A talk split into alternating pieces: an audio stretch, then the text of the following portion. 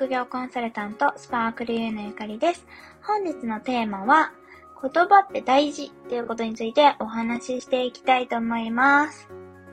けど言葉って大事って、まあそりゃそうだよねっていう感じなんですけれども、あの、何のことかっていうと、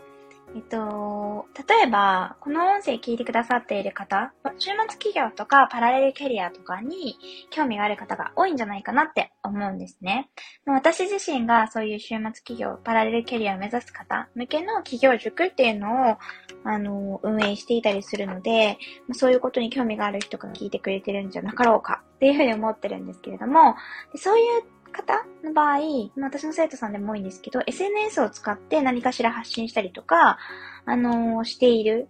方が多いので、その SNS とか、ま何か世の中にね、情報を発信していくときの言葉遣いっていうことについての今日はちょっとお話になります。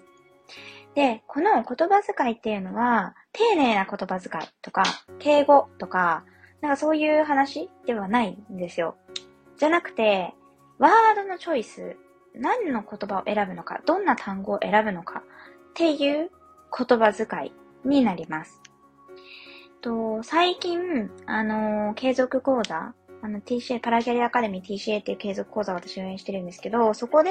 結構生徒さんの発信をね、添削とかするんですよ。ブログだったり、インスタだったりっていうのを見て、なんかちょっとこここう変えた方がいいかなとか、あの、もう少しこういう風にした方がちゃんと集客できるかなとかっていうことをお伝えしたりするんですね。で、まあ、なんかこの、やっぱ1対1でやると、すごい見えることがすっごく多くって、パッと見素敵だなって思う発信内容だったとしても、割と自分の言葉で喋ってるなっていう人多いんですよね。で自分の言葉で喋るのすっごい大事なんですけど、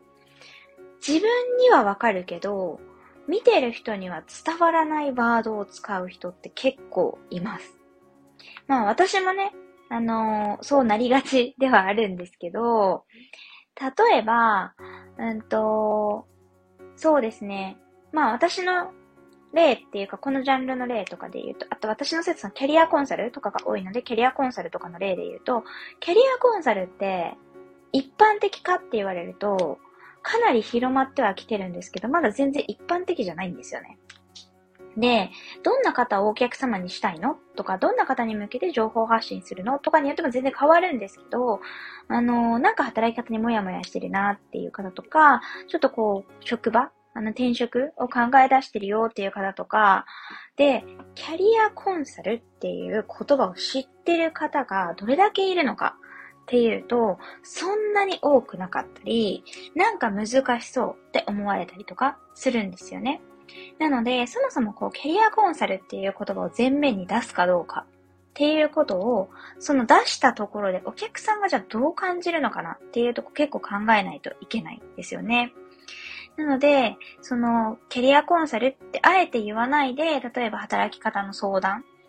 役みたいな感じで言ったりとか、あとは、まあ、働き方って言ってもすごい多様にあって何のことかわからなかったりするので、本当にもう転職のご相談に乗りますよっていうふうに明確に言ってあげるとか、あとは未経験から新しい職種にチャレンジしたい方におすすめですよとか、職場環境に悩んでいる方にお答えしますよとか、結構具体的に言ってあげないとイメージが湧かないっていうことはすごく多いなと思います。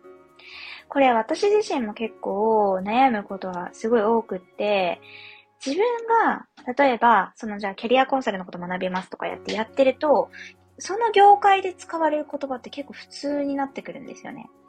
で、あの、つながってる人とか仲いい人とかも同じ言葉を使うようになってくるので、お客さんと距離が離れちゃうっていう感じですね。